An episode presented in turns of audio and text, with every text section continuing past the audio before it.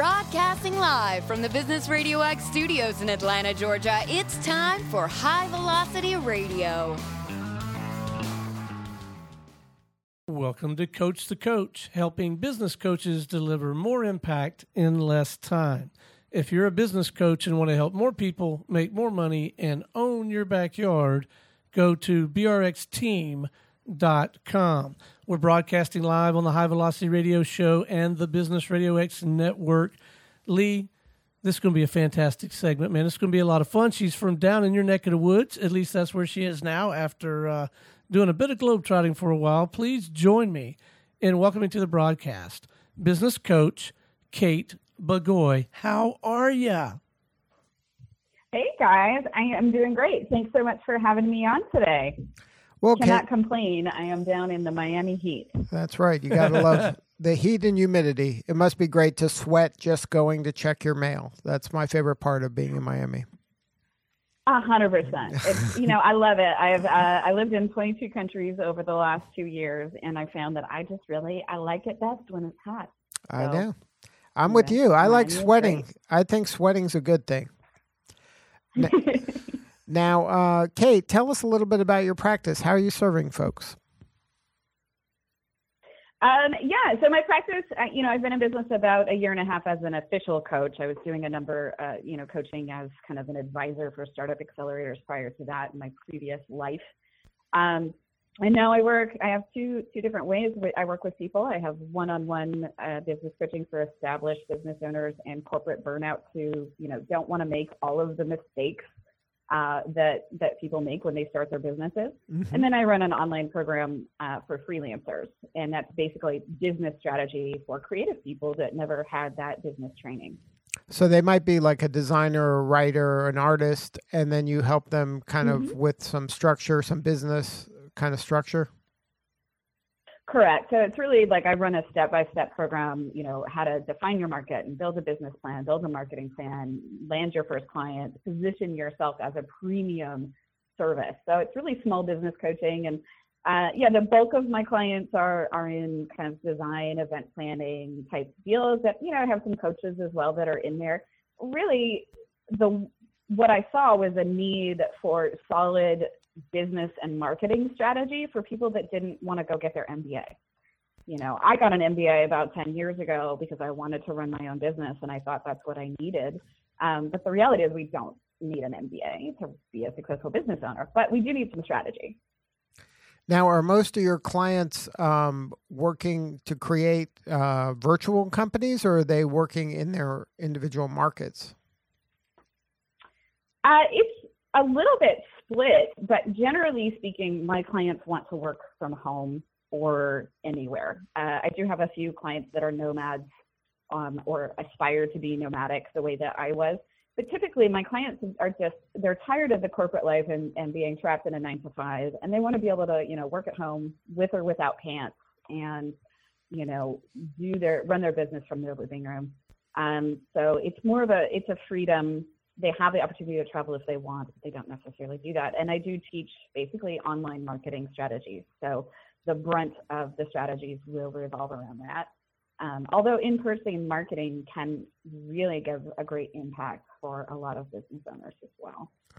Now, in your career, uh, you've, like you mentioned, you've had a, the opportunity to travel. Do you see this type of skills? Is this kind of universal? Like people in all different cultures and all different backgrounds can leverage the technology that exists nowadays to kind of choose themselves and make their own career on their terms nowadays as whereas you know maybe 20 years ago that was much more difficult.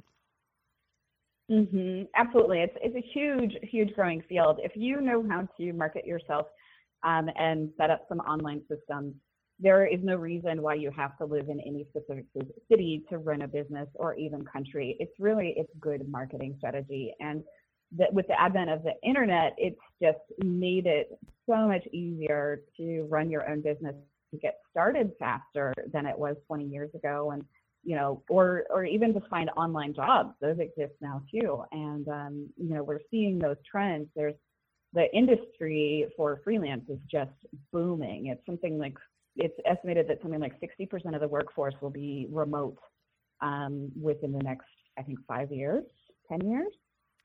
Um, and that's all thanks to the amazing internet.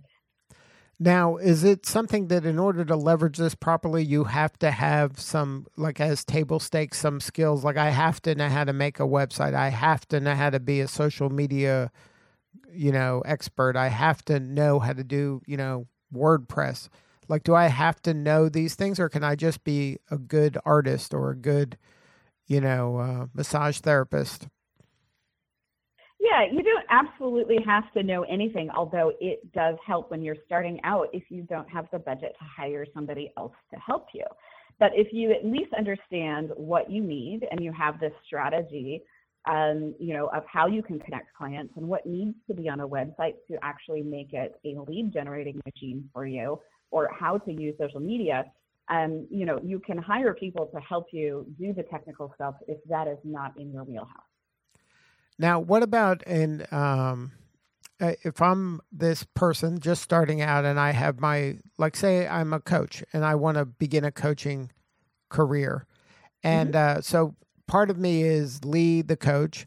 Do I have to be lead the coach that's also a brand? Is branding important, or is that something only the big boys like Nike and Coca Cola get to do?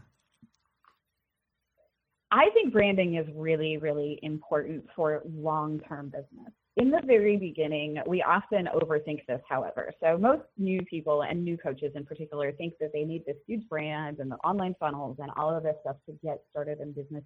And it's simply not true. It's helpful um, and it can, you know, generate trust fast, uh, faster when you have a big brand behind you, but it's not critical for getting started. Now, that said, it is a really good strategy as a coach if you want to run a, you know, multi six or seven figure plus business, you want to be building a brand from the beginning and, you know, slowly working through that um, because it is important. The bigger your business, the bigger your brand. Should my brand, should I be branding my name or should I be bigger than my name? Like, should I have a company, you know? Coaching Unlimited rather it than. It totally than depends me. on the type of business that you want to build. So, one of the things that I do with my clients, right, before we start anything and before we do any sort of business development or get into a plan, is we sit down and we do a little visioning session to discover what you really want to build. I mean, do you want to be you working from home in your living room and taking client calls five days a week, or do you want to have an office with 50 employees and millions of dollars in income? make your decisions based on what you want to build create that vision and you know in some of the trainings that i've created for um, my clients you know i use the example of mark zuckerberg versus tom from myspace you remember myspace was really big uh, a decade ago however long that was however much that dates me um, and they're no longer around so a lot of people think that tom from myspace was probably a failure right because myspace doesn't exist but the reality is that Tom from MySpace and Mark Zuckerberg are both equally successful because of their vision. Tom wanted to found a company and build it to, uh, um, up and then have a successful exit. And he sold MySpace to IO, AOL for something like $400 million, and he retired at the age of 30 on a beach. Whereas Zuckerberg wanted to be the CEO of a tech company. And so both are equally successful, but they made very different decisions in how they built their businesses because of what they ultimately wanted. So you want to, if you're starting out as a coach or any small business owner, you want to think about the business that you really want in, you know, say five or 10 years. And you can make your decisions based on that. Now, when you're working with your clients, um, do you see some mistakes that freelancers especially uh, make over and over again that you're like, oh, here we go again? mm-hmm. I sure do.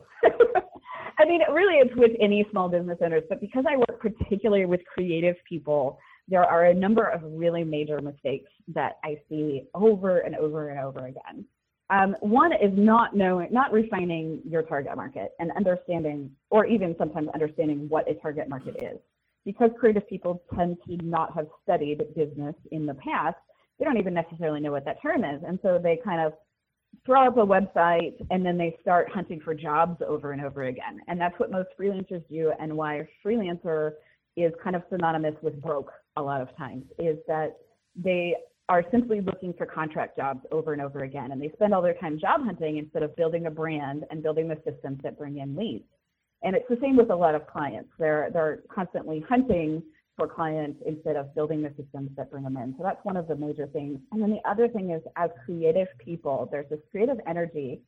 And some people don't even identify as creative people, but they're full of ideas. That's what I call a creative person. If you're an idea person, what happens is you have all of these ideas. You have these great ideas and this great vision for your business, and you never actually pick one and consistently work on it. You, by the time you start something, you're on to something else, and you have all of these half-finished projects, whether that's your social media or your website or you know targeting a specific niche. You never sit down, double down, and do the consistent things that build the business. Now, you mentioned a couple times um, kind of getting inbound leads. Is that part of your mm-hmm. methodology? Is to create funnels that um, create inbound opportunities where you're not having to chase every single lead out there? A hundred percent. I'm all about knowing who your audience is and learning how to talk to them in their language and then creating the systems for connecting with them and having conversations at scale. Um, and that's essentially at the core, that's what a funnel is for anybody that's listening that, you know, is not versed in the language. A funnel is just a system for kind of bringing people in from prospect to lead to, you know, sales and clients. Um, and they can be super complicated or they can be really simple. And for my clients, I try to keep it really, really simple because again, creative people, we tend to overthink things. Um, we tend to not be able to not not make decisions as quickly as we could out of this um, conflict of wanting to do too much at the same time. And so, you know, it's a reminder that you know a sales sales is just a conversation between two people. And marketing is learning who the people are that you want to talk to in order to have those sales conversations and figuring out how to connect with them. So keep it really, really simple. So now, what's the at the top? What is that first kind of interaction you recommend your um, clients make? What type of um, first communication or the first, uh, I guess, the beginning of the conversation? The beginning of the conversation. It really it, it does depend a little bit on specific business, um, but what I do with my clients is I have them go through and create their business plan and they build out a brand strategy. It's very brief, but basically, who is your ideal client? And then you do some work around where they are. And that's where you choose to spend 80% of your efforts when it comes to marketing. So if you're a coach and you're going after, say, um, I don't know, uh, plumbing businesses, you want to teach business to plumbers and help them get better leads right? You know, where are those people spending their time? Are they searching for you? Are they going to conventions? Are they on social media at midnight and you need to run an ad? You know, determine where your clients are spending their time right now or your potential clients and be there. Um, and oftentimes, the best way to get new clients when you're just starting out is to make a list of all of the people that you know and highlight the people who you think either are potential clients or would know them and talk to them these are your warmest leads. These are the people that already know, like, and trust you. So you capitalize on your relationship with them when you're first getting started. Now you mentioned know, like, and trust. Um, how do you mm-hmm. kind of convey that through a website? Very carefully. No, I'm just kidding. it's a great question. Um, I think you know some of it is being transparent and authentic. I think um, as a coach, it's really important to be visible as a person to get that trust. Video does amazing for that. Um, great copywriting can really do that. Talking about yourself, um, you know, in-person speaking and events can help you build that know, like, and trust faster. Um, and online, you know, for me, it's it's it's about the copy. And when you know your client, your potential client, your ideal client well, you'll know what resonates with them, and then you can create content that captures their attention. Um, and you want to write copy, you know, for your website or your social media or whatever, that when people read it, they're like, yes, I get that, I feel that, I see that, that's me, right? That's kind of you're building the trust factor just by speaking in their language. If you're just joining us, you're listening to Coach the Coach, helping business coaches deliver more impact in less time. If you're a business coach and want to help more people make more money and own your backyard, go to brxteam.com. Kate Stone Payton here with Business Radio X. I have a question for you that I think would be mm-hmm. helpful to our listeners. I'm a little bit spoiled. I am a coach in some regards, but I have a built in client base. Uh, my clients mm-hmm. are internal. They run Business Radio X studios, uh, eight of them at this point. Uh, next time I talk to you, I hope it's 18, and after that, 28. But um, it's kind of a built in group. What I don't have much of a feel for and wouldn't have the first clue about, candidly, if I were to go out into the marketplace and try to offer my coaching services, um, how do you go about scoping and pricing your work as a as a coach? Any counsel you can offer on that front would be great. So pricing is very unique um, and you know varies by business. But I would start by looking at the value that you provide. So you know when somebody works with you as a coach, what is the value that they get, and what is that worth to your ideal client? So then um, it's less about an hourly rate, but just frame everything in terms of what is the value that the client's getting rather than how much time it takes you to do something. A hundred percent. And that's that's a lot of what I teach and why, you know, I am able to command, you know, high level prices as a designer as well as pretty good pricing as a coach is that I do value based pricing. I don't work with anyone. I don't uh, position myself based on being the cheapest. I position myself as being the best for my particular target market. I am a big believer if you're going to build a business, and particularly if you want to build a six figure or higher business, you want to focus on the value that you provide for your customers or your clients, just period. And you know, I'll give you a great example that I use in one of my online programs, and it's it's for copywriters versus coaches, but I think you can kind of get the gist. Um, I'll use an example of as a copywriter, let's say that my entire job was writing captions for t-shirts that are sold online, right? That's just, it's a one paragraph caption to sell t-shirts. Well, if I can write that one paragraph, maybe it takes me two minutes to write that one paragraph, but it results in five extra sales a month for my client, then I have made them an extra, you know, $250 that month I've made them an extra $12,000 that year. I've maybe made them a million dollars over the course of the next five years with that two minute piece of work, right? So my value is not based on my time. It's on what the client gets out of working with me. So that is such a valuable reminder. It's it's it's not a time and materials equation at all because that number could really be quite big in what a coach with specialized expertise and the ability mm-hmm. to help a person self discover the right path, uh, the, the, the impact that they can have goes so far beyond any kind of time mm-hmm. and materials equation. That's a great reminder. Thank you. A hundred percent, and it is. It's interesting with coaching because it's sometimes hard to quantify because the because the results that you get from coaching last for such a long time. It's sometimes hard, you know, people think it's, it's hard to justify, say, $10,000 for a six month package. But if somebody spends $10,000 on a business coach and they're able to have a six figure business within a year after leaving their corporate job, versus if they did it by themselves, they're far less likely to have gotten to six figures in their first year. Um, you know, and then if they have the mindset to then keep going and scaling that to multiple six figures, is that worth $10,000 investment up front? 100%. Now, is that though um, difficult for some people to believe they're worth that? It is, and that's that's money mindset. Uh, money mindset is a really interesting thing. You know, we have these beliefs that we have inherited um, from our family, from our childhood, from TV or the media that we read, and I, you know, we all have certain beliefs either that serve us or don't. But beliefs are simply just thoughts that we continue to think right? And I know I've done a lot of money mindset work myself um, to understand, you know, why I have some of the financial patterns that I have in my own life, right? I, um, personally, I've made quite a bit of money in both my career and my businesses, but but you know, in my personal life, I'm terrible with money, and I'll make all this money, and then like I somehow lose it all.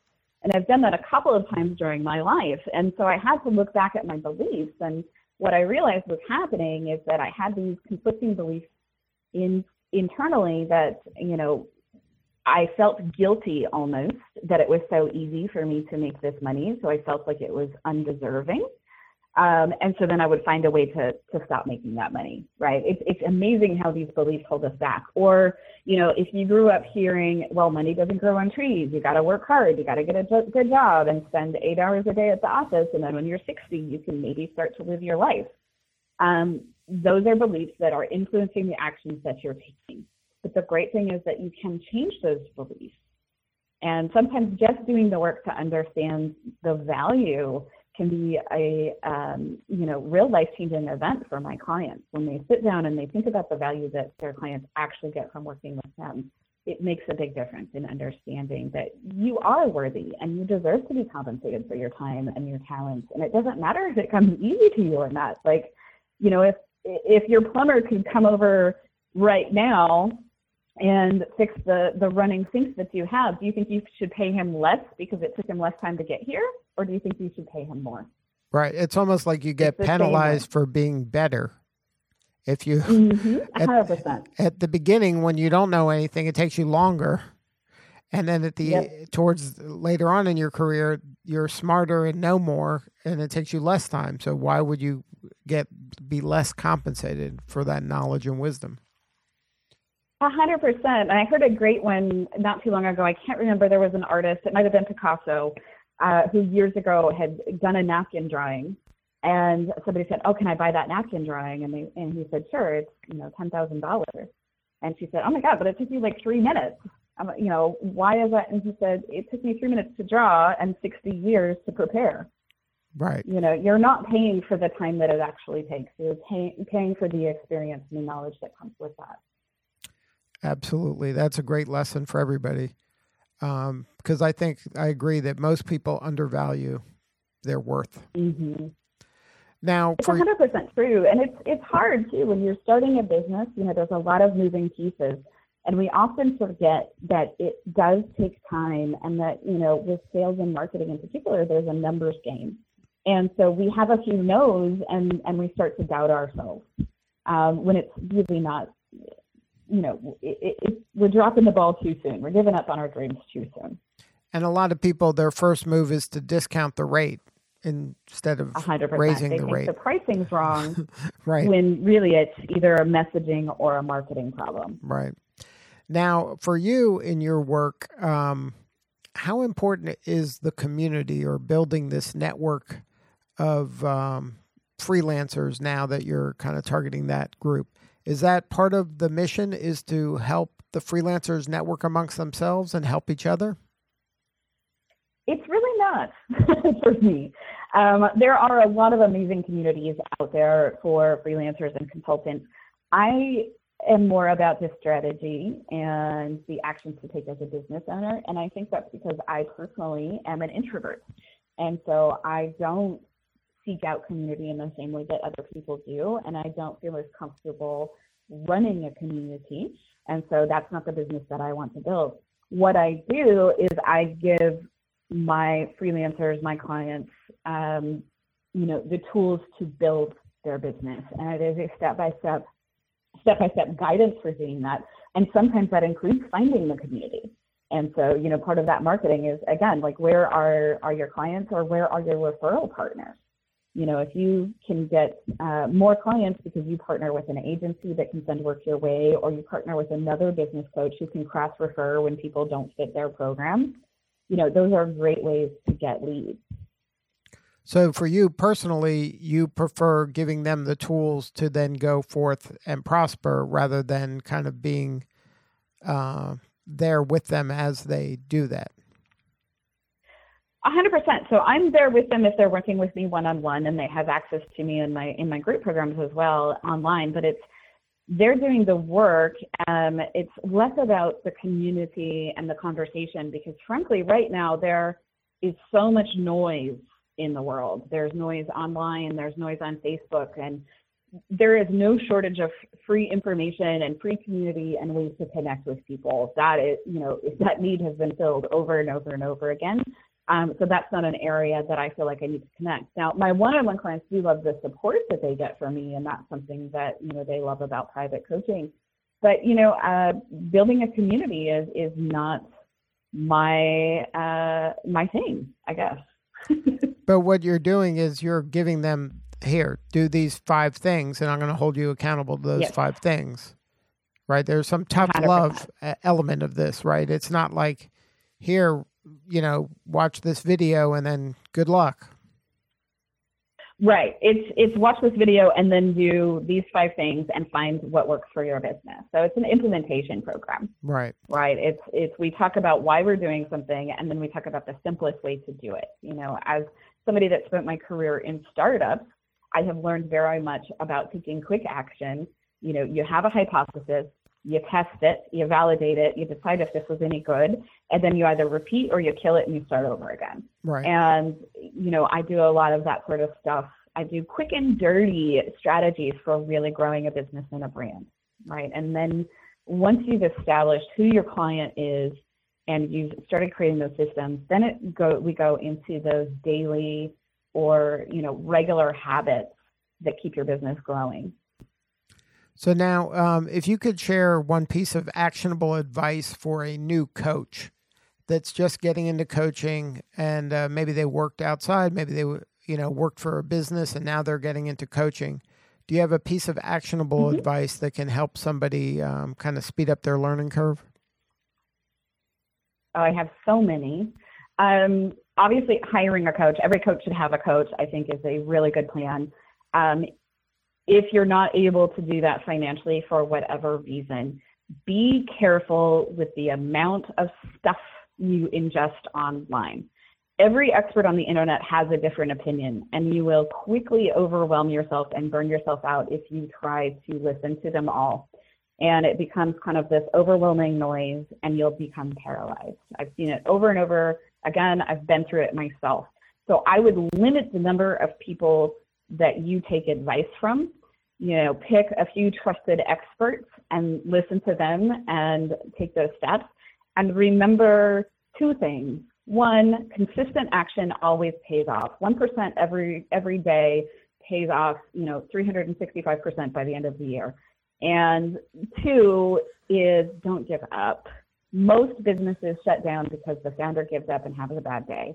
Your ability to recover when you have a bad day and keep going is what will define your long term success. Yep, resilience, that's important. Mm-hmm. Now, if somebody wanted to learn more and have a more substantive conversation with you, what's the coordinates that they should uh, go to? Easiest way is to go to katebagoy.com and you know check out my coaching programs i also have a little chat box and you can send me a message and we can take it from there and that's how you get your inbound leads right with that little chat box it sure is well i have actually coaching applications for my mm-hmm. various programs but um, yeah i get some through a chat bot as well which is really great it's a nice little add-on for your website when you're a little more established good stuff well kate thank you so much for sharing your story today Thank you so much for having me. It was great. All right. This is Lee Kantor for Stone Payton. We will see you all next time on Coach the Coach Radio.